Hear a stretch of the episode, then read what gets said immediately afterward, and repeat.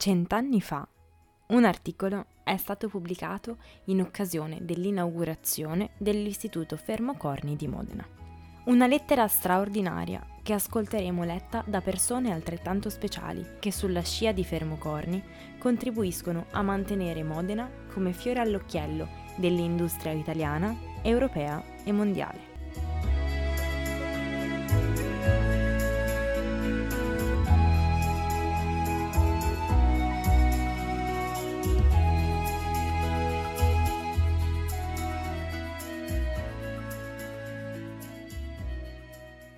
Una nuova grande bella scuola operaia è sorta a Modena per iniziativa privata nell'ottobre dell'anno 1921.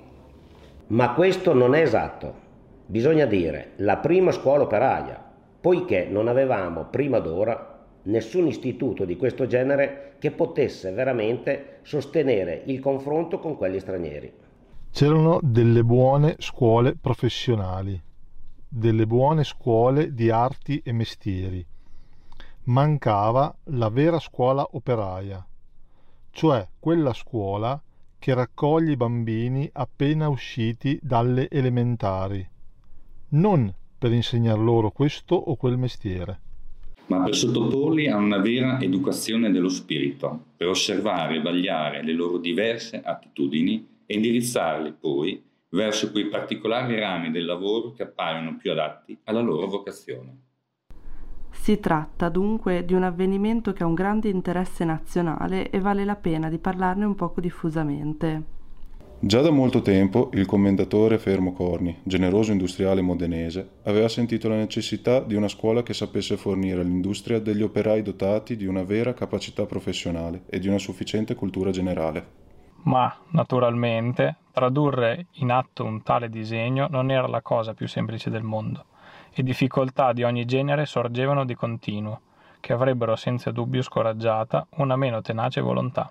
Tre cose soprattutto occorrevano: i danari, il locale e l'uomo capace di ordinare la nuova scuola, in modo che rispondesse veramente al suo scopo.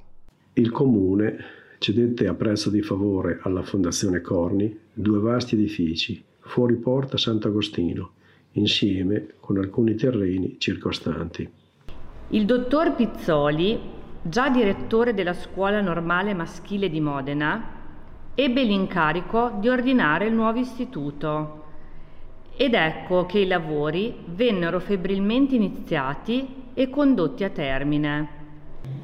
Dei due grandi fabbricati, il maggiore fu interamente sventrato e l'architetto Barbanti, utilizzando solo i muri maestri, seppe trarne un grande edificio moderno, pieno d'aria e di luce, mirabilmente adatto ad ospitare la nuova scuola. L'altro edificio verrà esso pure trasformato e vi troveranno posto la scuola di edilizia, la fucina per il ferro battuto, la fonderia, la zincografia, la tipografia, la litografia. Così la scuola operaia Fermo Corni fu un fatto compiuto.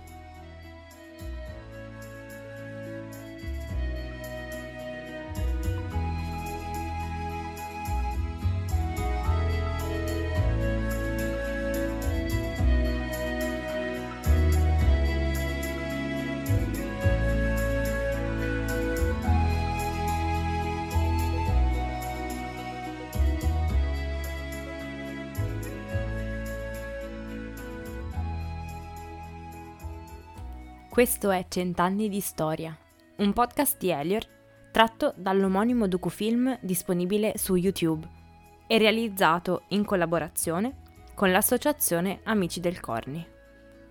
In tre episodi cercheremo di presentare un uomo, una scuola e una storia, la stessa straordinaria storia che ha reso Modena un puntino brillante agli occhi del mondo. Buon ascolto!